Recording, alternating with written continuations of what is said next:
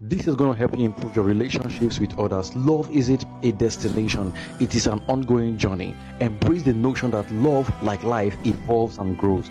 By nurturing love with care and communication, we can cultivate relationships that stand the test of time, becoming a source of profound joy and fulfillment.